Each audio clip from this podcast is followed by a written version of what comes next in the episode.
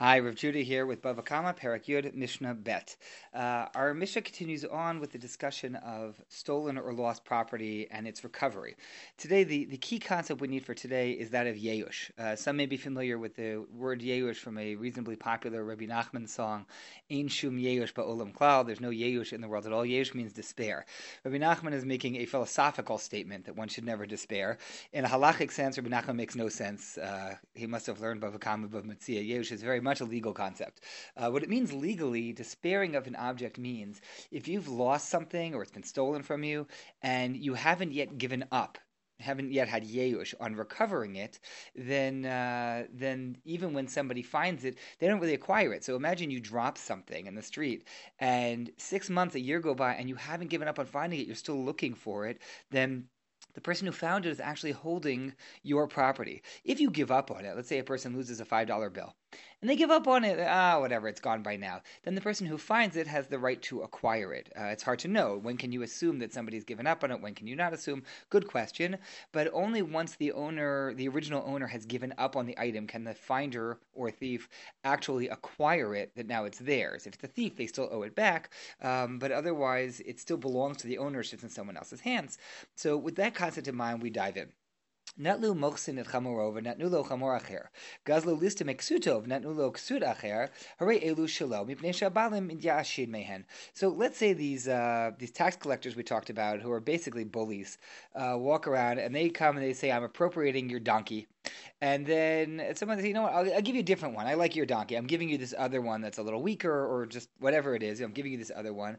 So the Mishnah says you can actually keep the one that you're given. Why? It's not your donkey. Yeah, but we assume that the original owner has given up on it. They don't think they're ever getting it back from this ruffian tough guy.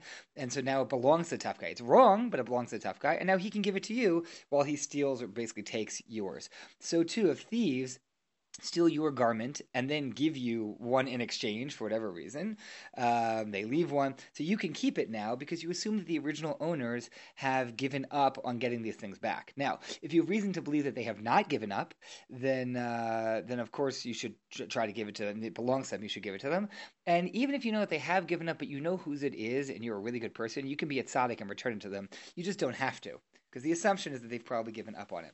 Continuing on, hamatzo mina nahar umina gayas umina listim im nityashu balim hare shalo. So let's say you rescue things from floodwaters. Unfortunately, this has become very, very uh, relevant in the uh, recent time and years, um, or from you know a stream that's overflowing. So you assume that the owner has given up on that thing, that it's flooded, that they've given up on it. And if you rescue something, you can keep it. Similarly, if you save it from a uh, from an from an army that's coming through, or from other th- from thieves, from robbers, if you save something, you assume that the owner has already given up on it. Then, uh, and if you or if you believe, a reason to believe they've given up on it, then you can keep it. Again, you could be a tzaddik and return it, but you don't have to. I'm Rav Yochanan ben Broka. Ne'emenet isha oktana uh, so isha okatan lomar mikan yatza nechil zeh. So uh, so this is interesting. We're talking now about a swarm of bees. You have a beehive on uh, on Shimon's property, and they fly, the, the bees fly and are migrating into Reuven's property. Now, it's a little odd because they're, they're wild, but they're in Shimon's property, so they kind of belong to Shimon. They've been there for a while, and he's been, I don't know, using the honey, etc. So if uh, if they fly to Reuven's property and they're starting to set up shop, Reuven can claim that they're his. However, if you have any basis of information, could be a woman, could be a child, it doesn't have to be normal legal uh, testimony. If you have anyone who says, by the way, those bees, they came from over there, they came from Shimon's field, then uh, we believe them and they have to be returned to Shimon. Not only that, Shimon is allowed to trespass, to enter Reuven's property, to go bring back his bees, to, to chase after them and try to bring them back. But. If he, go, enters Reuven's property to try to get his bees back, and while he's chasing them, he trips over things, knocks them over, breaks them. He has to pay the damages.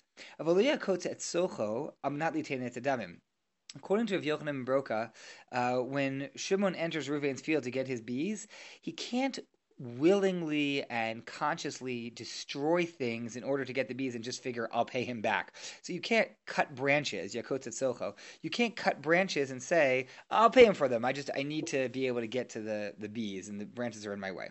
Rabbi Shmuel, Benoshu of Yochanan ben Broka Omer, Rabbi Shmuel, the son of Yochanan ben Broka, disappeared disagreed, I'm sorry, and said, Av kotzeitz v'notin adamim, can actually willingly choose to cut things and break them and say, I will pay them back, but I need to get to my bees that have escaped my property, and uh, this is what I have to do, and I'll just pay him back the cost of it.